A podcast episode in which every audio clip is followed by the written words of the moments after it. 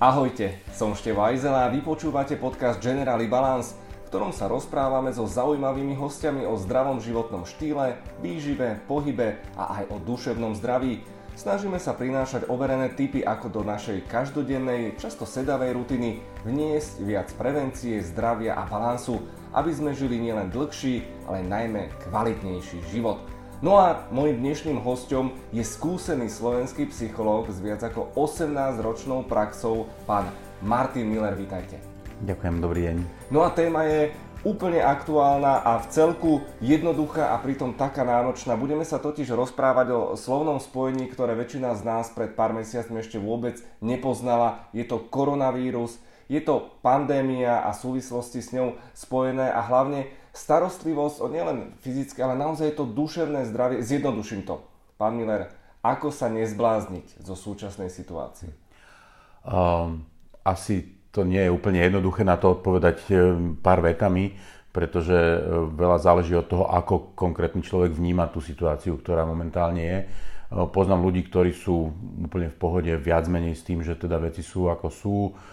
Mnohí to berú dokonca ako nejaký vítaný oddych alebo spomalenie, ktoré im ten, to, to nešťastie alebo tá pandémia priniesla.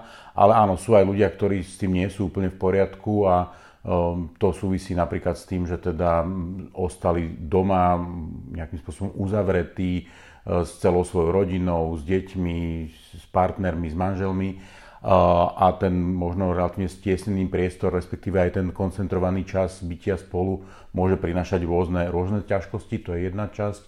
Alebo teda potom sú zase aj ľudia, ktorí sú možno osamelí a, a tým, že teda vlastne by sme mali byť izolovaní, nemali by sme sa stretávať, tak ich to ešte viac uzatvára do tej, do tej osamelosti. Samozrejme špecifická um, populácia sú starší ľudia, ktorí takisto, predsa len tým, že sú ohroziteľnejší alebo ohrozenejší tým celým, tak, e, tak tiež to môžu, môžu vnímať e, špecificky. A potom zase ľudia, ktorí sú napríklad e, slobodné matky s dieťaťom, ale pracujúce z domu a tak ďalej. A tak ďalej.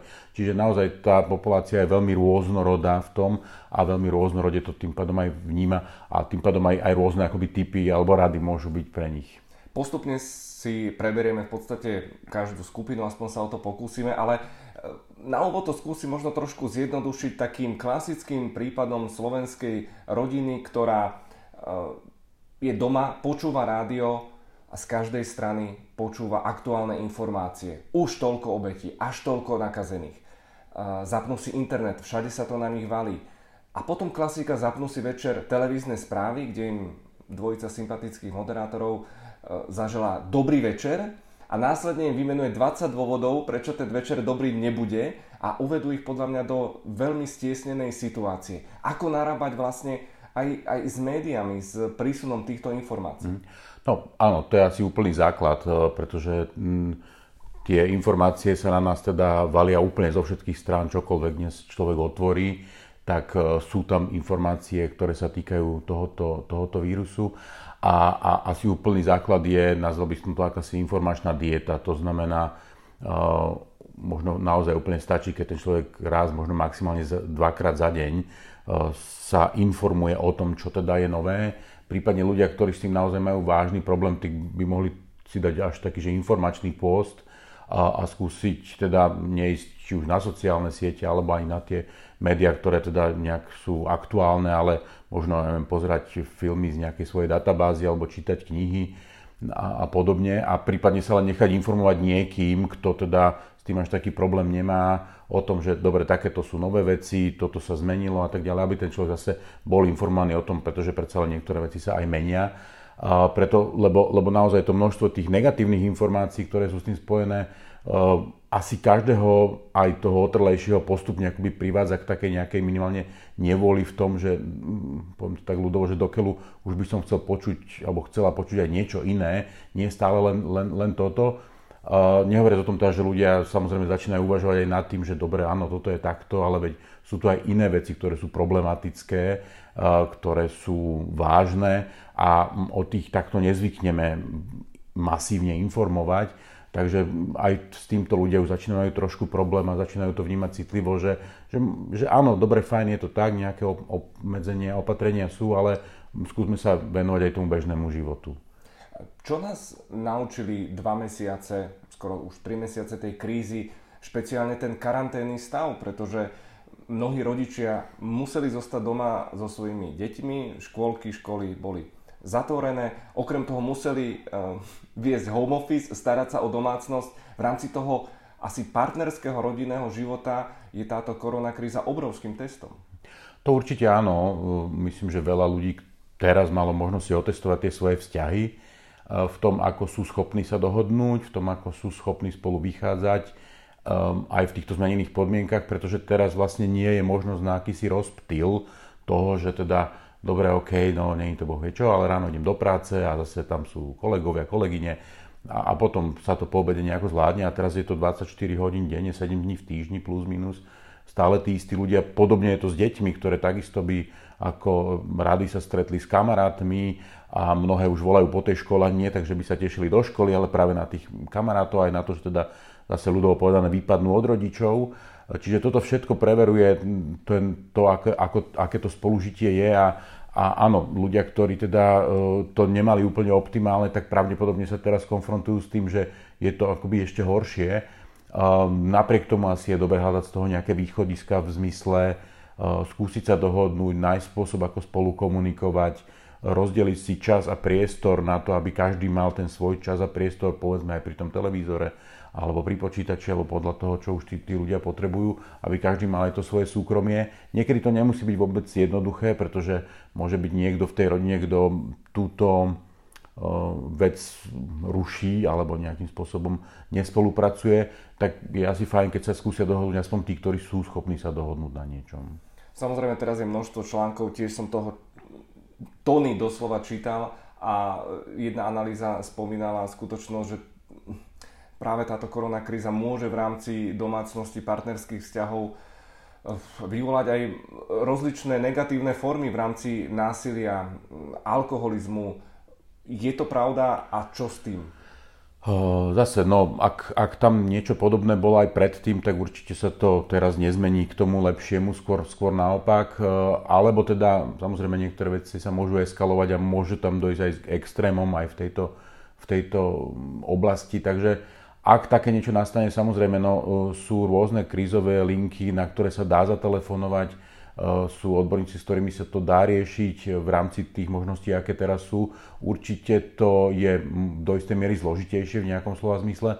Na druhej strane zase môže to byť akýsi katalizátor toho, že tí ľudia si možno uvedomia, že hm, OK, tak asi je to naozaj vážne a ak aj nie hneď teraz, pretože teraz zase niečo úplne zásadné riešiť nie je úplne najlepší čas, ale možno do budúcna potom hľadať alebo premýšľať nad tým, že hm, dobre, asi by sme mo- možno mali s tým našim vzťahom alebo s tými vecami, ako, ako žijeme, niečo urobiť, alebo ak s tým nevieme niečo urobiť, tak teda hľadať možno nejaké iné východiska. Skúsme si opäť namodelovať situáciu. Rodina s dvomi, tromi deťmi celý deň doma a manželka sa stará o domácnosť, učí sa s deťmi, manžel má home office, je ohúčaný Samozrejme z toho ruchu naozaj je problém nájsť vôbec tiché miesto. V jedno, dvojizbových bytoch situácie sú rôzne a zrazu to rachne. Medzi manželmi to rachne, možno vyletí dokonca nejaký tanier a čo v danej chvíli, chvíli ako zachrániť tieto situácie? Um, už keď to buchne, už sa s tým nedá veľmi nič robiť. To je ako keď sa pretrhne priehrada, tam už tú vodu jednoducho nezastavíte tam to, čo sa dá spraviť, je to, že teda keď to odoznie a tie emócie sa upokoja, tak sa porozprávať o tom, čo sa stalo. Tomu sa hovorí metakomunikácia, čiže začať sa baviť o tom, že čo sa nám to deje, ako sa spolu vlastne bavíme, alebo možno nebavíme, pretože často je to o tom, že tí ľudia veľmi spolu nerozprávajú, respektíve majú pocit, že spolu rozprávajú, ale rozprávajú spolu väčšinou, nazvem to, nejakých triviálnostiach logistického charakteru a toho, kto čo ako má urobiť, čo samozrejme nie je nepodstatné úplne, ale nie je to úplne to najdôležitejšie, čo sa týka toho vzťahu. Ľudia, hlavne keď majú tých detí viac, tak, tak často strácajú ten priestor na ten svoj vzťah a na to, aby sa venovali jeden druhému. A toto je asi tá cesta potom vrátiť sa k tomu späť a povedať si, OK, dobre, áno, je toho veľa, ale my potrebujeme mať ten čas pre seba a naozaj dohodnúť si veľmi programovo, že vždy v nedelu popoludní si zoberieme hodinu len pre seba, možno deťom pustíme rozprávku a budeme sa baviť o, o nás, o nás dvoch, lebo to je, to je to, čo môže byť potom aj, aj následne prevenciou tomu, aby, sa, aby vznikali takéto veci. Respektíve, ak vzniknú, tak nemusia sa rozhodrieť do nejakého zbytočného požiaru. Uh-huh. Poďme sa teraz venovať chvíľočku deťom, citlivým dušiam.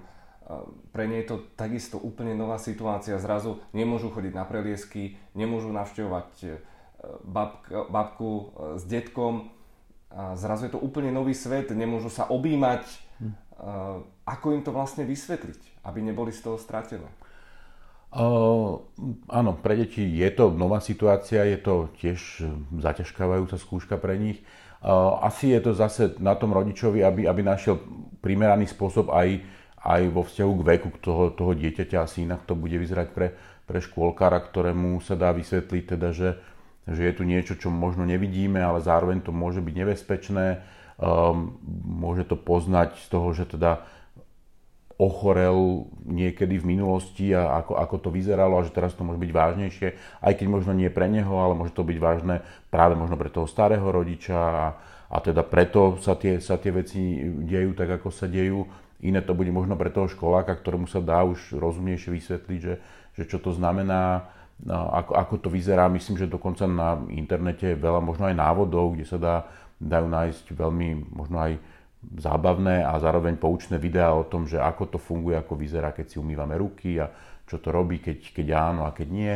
Takže e, s tými deťmi pravdivo, otvorene, ale primerane veku hovoriť o tom, že, že čo sa deje a zároveň samozrejme záleží od toho, v akom, v akom nastavení je rodič, ale je, je dôležité zase aj to, aby ten rodič nebol neprimerane vystrašený, lebo, lebo to dieťa indukuje tú emóciu, čiže je dôležité, aby aj ten rodič si uvedomoval, že áno, situácia je nejakým spôsobom vážna, ale zase nie je úplne katastrofická a je dobré mať taký nejaký nadhľad, lebo zase s tým, s takouto pokojnou mysľou sa veci ľahšie zvládajú ako, ako v nejakom strachu. Uh-huh. A možno konkrétne tým malým deťom, vy by ste ako vysvetlili túto situáciu, pretože to je na tom najzradnejšie. Je to neviditeľný vírus, v podstate tých obetí nie je veľa, relatívne, a iba počúvame správy v našom okolí, vlastne nevnímame nič iné, len zrazu vidíme, že ľudia behajú s rúškami na tvárach, takto možno vnímajú deti. Ako im to naozaj možno vysvetliť? Mm-hmm. Um, znovu asi primerane teda tomu veku hovoriť o tom, že čo to asi je taký vírus, ako sa to, ako sa to teda šíri, uh, čomu vlastne prispievajú tie, tie rúška, ktoré, ktoré nosíme, že teda zabezpečujú to, aby teda ľudia, ktorí sa spolu povedzme rozprávajú, tak aby, aby navzájom na seba neprskali tie sliny, v ktorých, v ktorých môžu eh, byť teda tie, tie jednotlivé vírusy. A naopak zase ten druhý zase sa chráni práve preto, aby keď aj sa niečo prenesie, tak, tak, tak to bolo za, zakryté. Možno sa to dá deťom nejako nakresliť, že pozri sa, keď je to takto, tak, tak to takto môže lietať a, a keď to tam, eh, keď, keď tam máš to, to rúško, tak tak to nevie odletieť, pretože to ostane akoby vnútri v tom, preto to musíme, ak máme látkové ich prať, ak máme jednorazové ich meniť, um, alebo ich nejakým spôsobom teda dezinfikovať. Čiže um, naozaj veľmi názorne s tými deťmi pracovať, pretože to je to, čo si tie deti vedia predstaviť. Možno sa to dá urobiť tak, že teda e, keď, keď zoberieme piesok a začneme ho sípať, tak sa nám bude sípať. A keď zoberieme sitko, tak nám na tom, na tom sitku ten piesok možno ostane, alebo na tej látke ten piesok ostane a vieme, že sa teda nepresípe. Čiže áno, nedostalo sa to preč. Napriek tomu, že to nevidíme, tak aj to je nejaká vec, ktorá sa môže takto zachytiť napríklad. Poďme na tie negatívne vplyvy a hlavne príznaky nielen dospelí, ale začneme teda najprv deťmi, ak sa bavíme o vplyve na duševné zdravie, či už nejaké úzkostné, panické poruchy, ako sa to prejavuje pri deťoch? A, tak e, deti často tie, tie svoje emócie majú nejakým spôsobom zobrazené v tom tele. To znamená, že ich môže boleť brúško, môže ich boleť, boleť hlava, môžu, môžu pre, takýto nejaký diskomfort. Samozrejme, tam môžu byť trochu problémy aj so spánkom, ale, ale aj to dieťa môže hovoriť o tom, že sa bojí, že má strach. Aj keď je pravda, že, že v tomto prípade je to skôr naozaj prenesené niečo od toho rodiča, pretože tie deti naozaj ani ako také veľmi ohrozené nie sú v jednom slova zmysle, ale v druhom slova zmysle tie deti to naozaj skôr berú ako, ako nejakú takú, nechcem povedať úplne, že zábavu, ale že, že pre ne to je taká nejaká neštandardná situácia v tom, že teda je, tie obmedzenia ich určite netešia na jednej strane, ale zase, zase na druhej strane, um, pokiaľ teda nie sú choré aj inak, tak, tak v zásade s tým tie deti až taký veľký problém, problém nemajú, ale to už zase musí každý ten svoj rodič poznať to svoje dieťa, že vidí na ňom, že či je tam nejaká zmena toho správania alebo prežívania, alebo že či tie deti sú v zásade v poriadku. Späť k dospelým, tie panicko-úzkostné stavy, kedy brať vážne, kedy naozaj už zbystriť pozornosť, že halo, s týmto musím niečo robiť? Áno, no toto je taká veľká problematika, pretože z takých nejakých prieskumov, ktoré máme, vieme, že, že dokonca až 85% ľudí, ktorí zažívajú nejaké úzkostné stavy, ich vôbec nerieši. Jednoducho to tak nejak berú ako súčasť svojho života a nič s tým nerobia, čo je teda nechcem povedať, že alarmujúce, to je také trošku moc silné slovo, ale že je to také zvláštne, že tí ľudia vlastne zažívajú nejaký duševný diskomfort a napriek tomu s tým, s tým nič nerobia.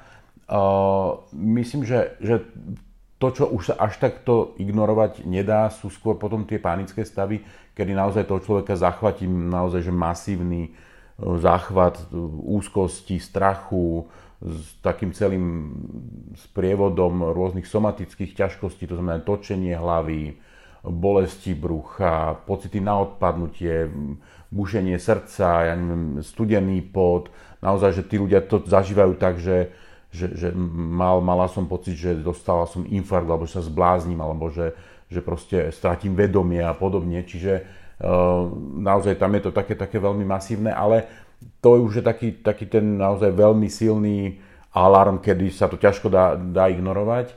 Uh, zase na druhej strane, keď s tými ľuďmi pracujem, tak, e, alebo pracujeme nielen ja, ale aj, aj ostatní, tak, tak vieme, že, že, že už predtým tí ľudia zažívali nejaké také nepohody, nejaké takú stiesnenosť, takú, akoby nazvem to, že blbú náladu, ale nie nejakú depresívnu, ale skôr takú, že, že tomu človeku sa možno ráno akoby nechce vstávať, nechce sa mu ísť do práce, alebo aj, alebo aj cez víkend je to také akoby nepohodlné a to už sú často prejavy rôznych takých ako úzkostných, úzkostných stavov, ktoré často ale nemajú ako nejaké konkrétne uchotvenie, že, že deje sa mi to vždy, keď sa deje toto.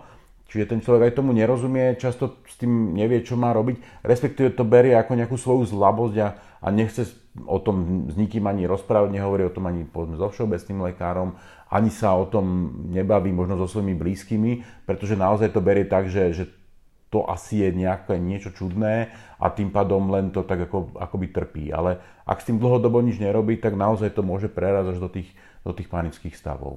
Aká je ale v týchto situáciách tá prvá pomoc, špeciálne v čase pandémie, v čase karantény a je jedno, či ide o manželov alebo ide o osamelých ľudí? Prvá pomoc, no jednak je určite dosť dobré, aby ten človek e, si uvedomoval, všímal a vnímal tieto veci, pretože také nejaké akoby odtláčanie, potláčanie týchto vecí e, neprináša dobré výsledky. Z dlhodobého hľadiska je to skôr e, negatívna okolnosť, pretože to sa, to sa má tendenciu potom zhoršovať. Takže prvá vec je vôbec tomu dať priestor, možno si uvedomiť, že aha, toto sa mi deje, čo to je, o čom to je, že trošku sa začať možno poznávať, trošku možno začať vnímať tie, tie, tie svoje impulzy, ktoré, ktoré vychádzajú z toho vnútra. To je jedna časť. A druhá časť potom je uh, zase nejako sa nesústredovať len na tie negatívne veci, možno skúsiť uh, premyšľať alebo vnímať aj zase naopak to, čo je dobré, to, čo funguje, to, čo môže tomu človeku robiť radosť, pretože tie veci sa dejú aj za tejto situácie, ale tak ako sme veľmi neboli zvyknutí si ich všímať predtým, tak teraz možno ešte menej. Um, ale ak aj s ľuďmi hovorím o tom, že, že dobre, možno skúste si každý večer napísať tri dobré veci, ktoré sa vám stali za ten deň, z ktorých máte radosť, ktoré vás potešili, za ktoré ste vďační, tak e, väčšinou, ak aj hneď, nie hneď na prvý pokus, tak postupne tí ľudia zistia, že áno, že jej, toto bolo fajn, toto bolo príjemné a to pomáha potom zase naopak aj vytvárať akúsi, nazvem to, že imunitu voči takým tým negatívnym veciam a voči takému prepadávaniu sa do takých tých úzkostných stavov. Čiže netvrdím, že je to len o tom, ale toto môže byť niečo, čo môže byť akoby taká prvá pomoc, respektíve akoby aj taká dlhodobá možno aj prevencia, respektíve kým sa teraz nedá možno úplne naplno vyhľadať nejaká odborná pomoc, tak takýmto spôsobom, alebo jedna z týchto možností je práve, práve to hľadať a všímať si tie dobré veci, ktoré sa dejú. A ja hneď premostím a budem hovoriť e, priamo aj za seba, že keď som mal príliš veľa času, tak vznikol priestor na tzv. prílišné pozorovanie. A už si človek začne diagnostikovať, začne a tu ma pícha, tu sa deje a toto nie je v poriadku. A opäť, ako narábať možno s týmto množstvom voľného, možno miestami až prázdneho času. Mm-hmm. Aj ako som už hovoril predtým, že áno, teraz nám chýba trošku takéto rozptýlenie a taký ten také aj akoby odidenie od seba, a, lebo nemôžeme veľmi chodiť von, ne, nechodíme do práce, nemáme ten bežný, bežný rytmus. A, čiže ten priestor samozrejme sa vytvorí a je takou tendenciou, že, že skôr si všímame tie negatívne veci, lebo aj tá zásoba tých negatívnych emócií je väčšia ako tých pozitívnych, lebo tie nám evolučne pomáhali a aj dodnes do istej miery pomáhajú prežiť. Čiže je bežné, že skôr si všimneme tie negatívne veci než tie pozitívne. Na jednej strane, na druhej strane zase takým tým vedomým spôsobom je dobre sa až tak tomuto nevedomať. Treba tú pozornosť možno odputávať a vyplňať ju nejakými inými činnosťami. Ja si myslím, že že, že ľudia si vedia nájsť dobré knihy, ktoré možno už dávno si chceli prečítať a sa k tomu nedostali. Možno teraz je ten čas, možno si pozrieť filmy, ktoré majú niekde odložené a ešte sa s ním, k ním stále nedostali. Stále sa dá počúvať hudba, ako vynikajúca je, sú, sú, alebo vynikajúce sú teda e, povedzme spoločenské hry, čiže ak sa podarí nájsť E, čas a, a spoločenská hra, ktorú si tá rodina napríklad spolu vie zahrať, tak je to takisto veľmi, veľmi dobré, pretože, pretože to zase naopak prináša množstvo e, príjemných, príjemných zážitkov. Takže e, je to, vyžaduje tá situácia aj našu tvorivosť, pretože to, čo sme predtým bežali v akýchsi stereotypoch, je teraz nabúrané a my potrebujeme nájsť nový spôsob, ako sa v tom naučiť, naučiť fungovať. A myslím si, že je to možné, pretože každý, každý vlastne má tú možnosť s tým nejako, nejako pracovať. Dôležité je neostať taký akoby pasívny a, a zaseknutý v tom, že, že nič sa nedá, nič neviem, ale skôr hľadať to, že čo by som mohol. Opäť poviem z vlastnej skúsenosti, že a už som to naznačil skôr, že toto obdobie je aj testom pravdepodobne našej sebadisciplíny, spomínal som niektoré závislosti. Ja mám takú menšiu, napríklad to sú sladkosti. A naozaj mám pocit, že v tomto období tak nedbám o zdravú výživu.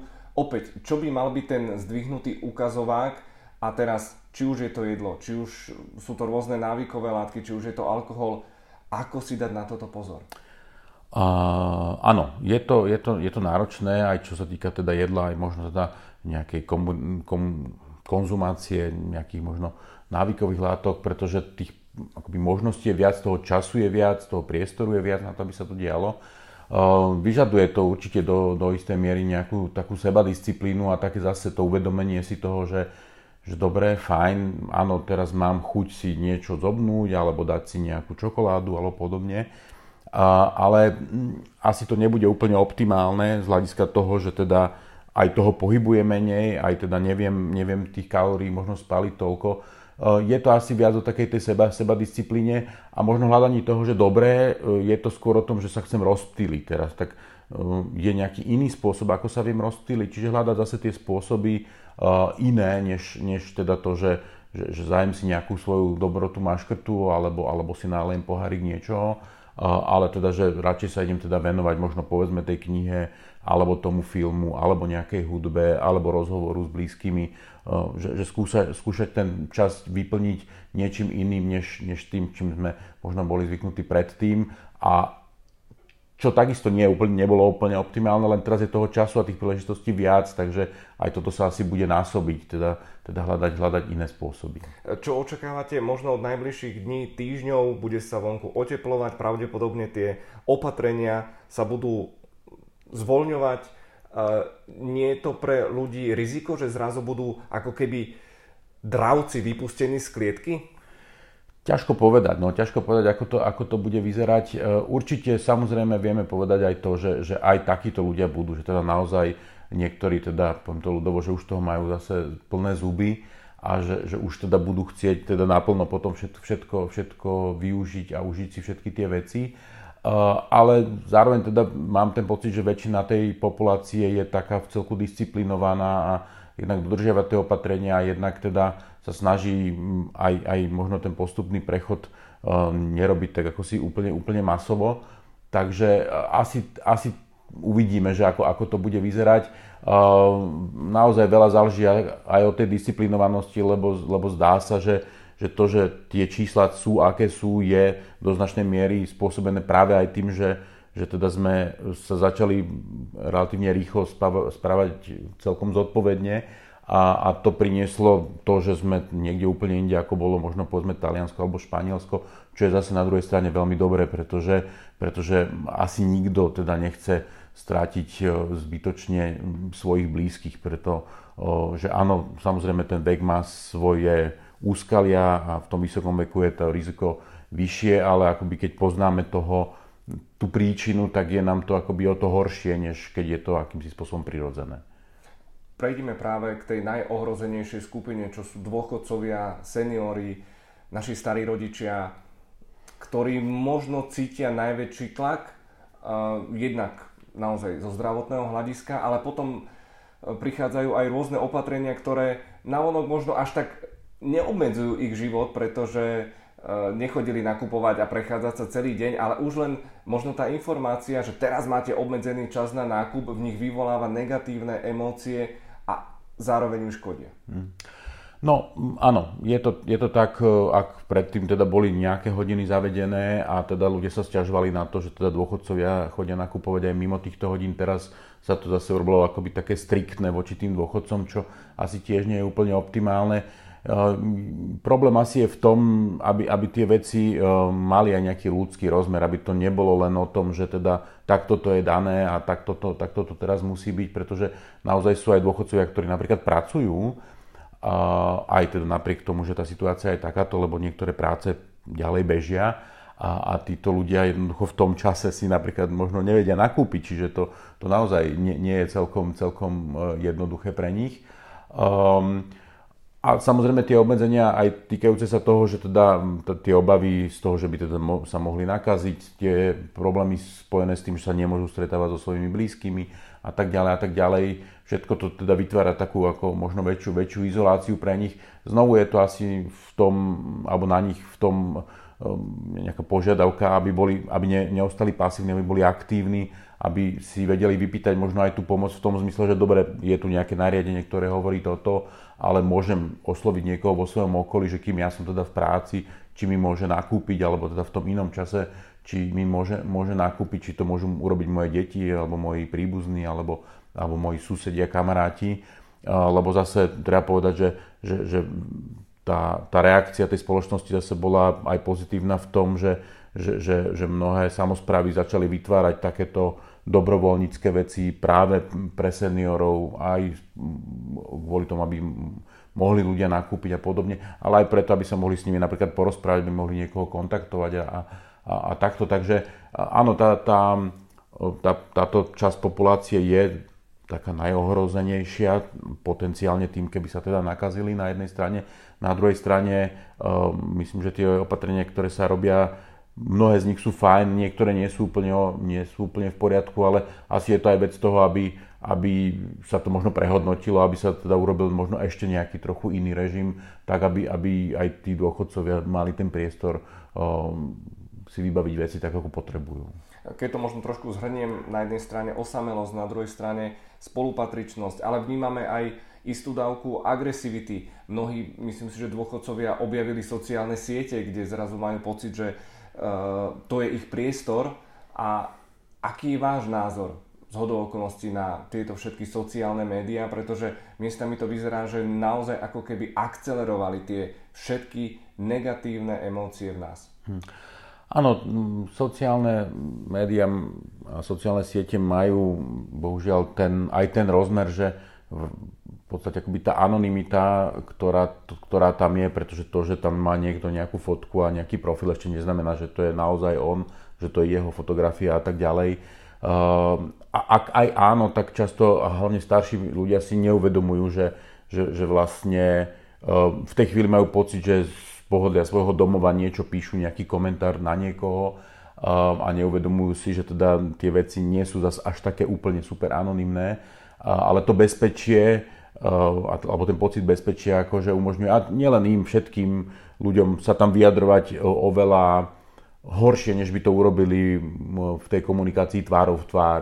A, a toto samozrejme naspäť potom takisto vyvoláva negatívne, negatívne emócie.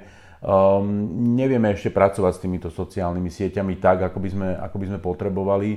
A, a samozrejme asi je dobré, keď, keď si aj možno ľudia vedia uvedomiť, že, že nie všetko to, čo sa píše na tých sociálnych sieťach je ako keby tak naozaj úplne tak, pretože naozaj v tom bežnom každodennom kontakte tí ľudia často sú, alebo vedia byť veľmi iní, vedia byť v podstate úplne normálni a v poriadku, pretože takú explicitnú agresivitu, ako si dovolia tam, si bežne vonku nedovolia, čo je samozrejme dobré a dôležité.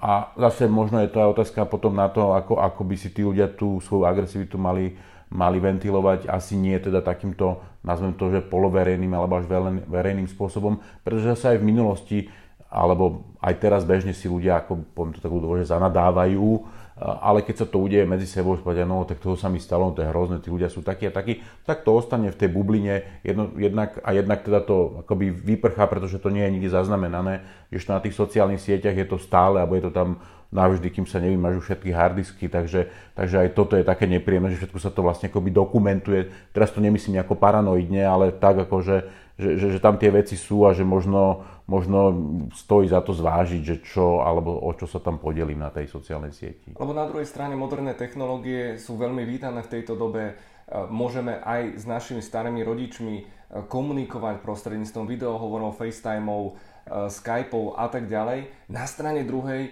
vždy tieto krízové stavy sú živnou pôdou pre um, kadejaké, ako to povedať a neuraziť, uh, konšpiračné podhubia a začnú sa šíriť správy, ktoré opäť desia a strašia ľudí. Ako sa voči tomuto brániť?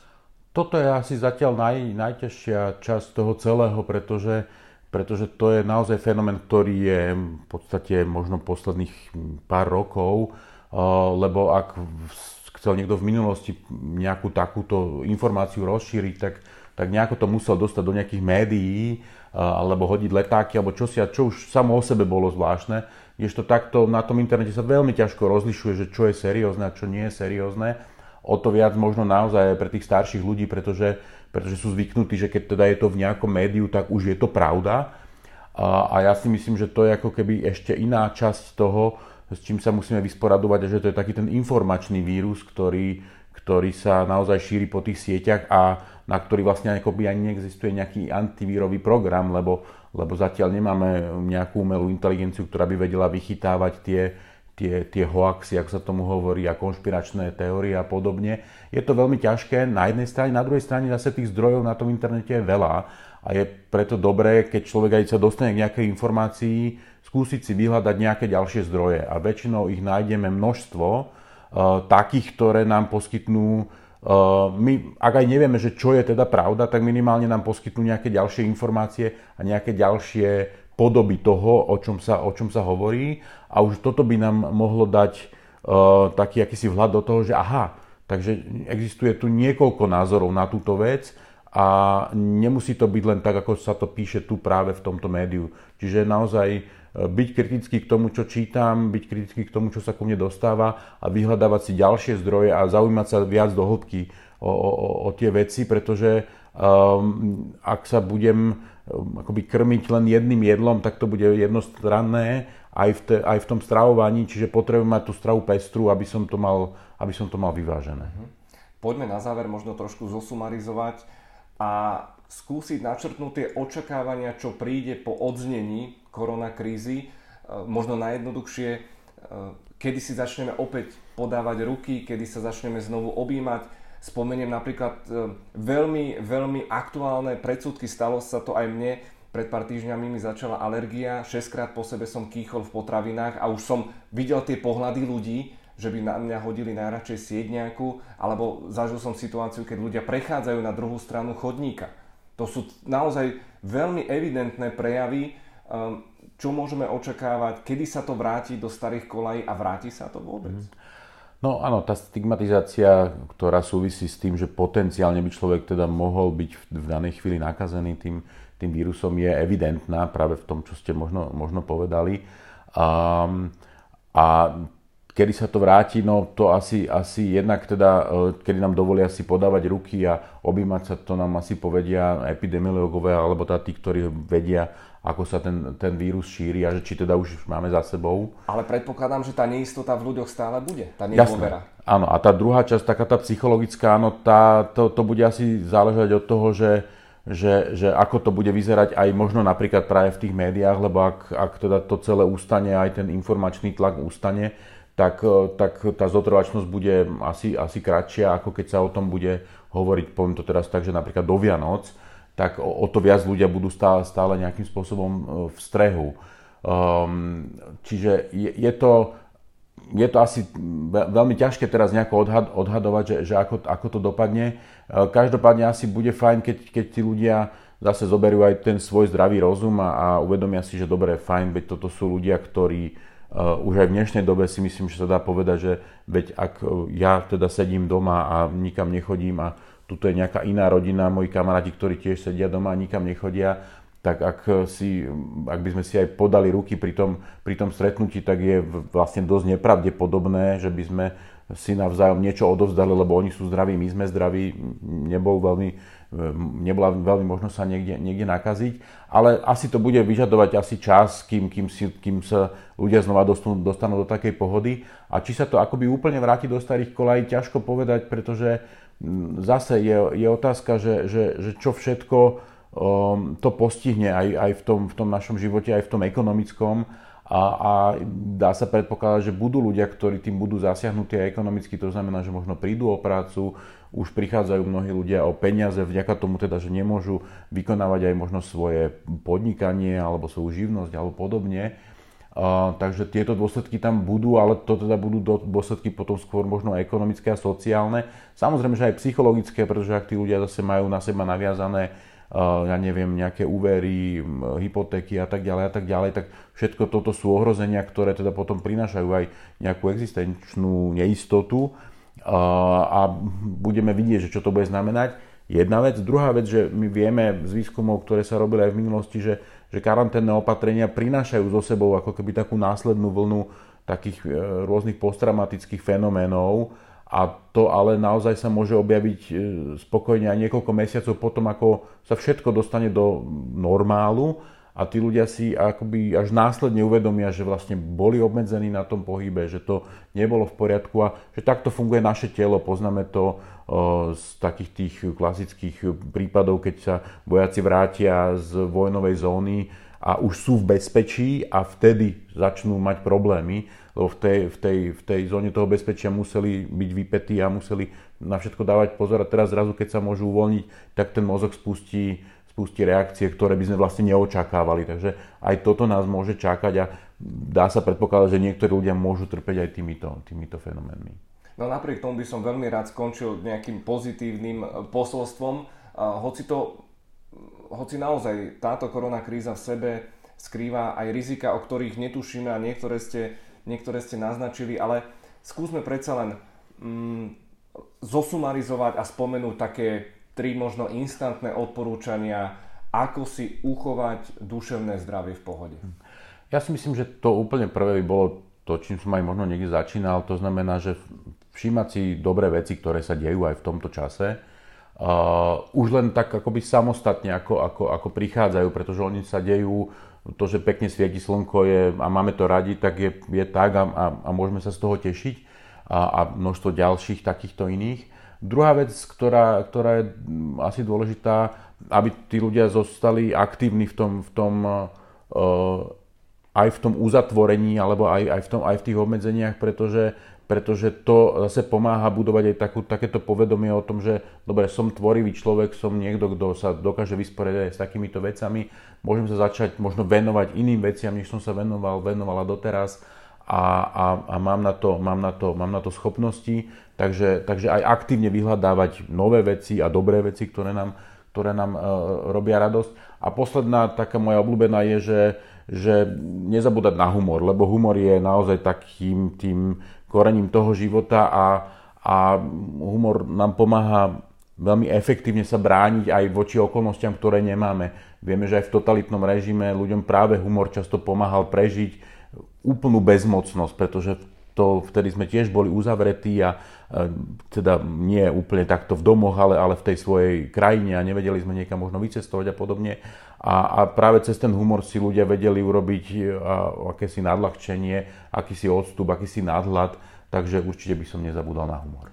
Tak ste to počuli, priatelia. Množstvo zaujímavých názorov a pozitívnych odporúčaní. Mojim dnešným hostom Generali Balance podcastu bol skúsený psychológ Martin Miller. Ďakujem veľmi pekne, že ste si našli čas. Ďakujem pekne za pozvanie. No a vám všetkým želám veľa pohody, veľa dobrej nálady, zostaňte pozitívni a zostaňte v bezpečí. Budeme sa počuť, pevne verím, že už čoskoro. Podcasty Generali Balance nájdete na podcastových platformách SoundCloud, Apple Podcast, na Spotify či YouTube a samozrejme aj na webe www.generalibalance.sk.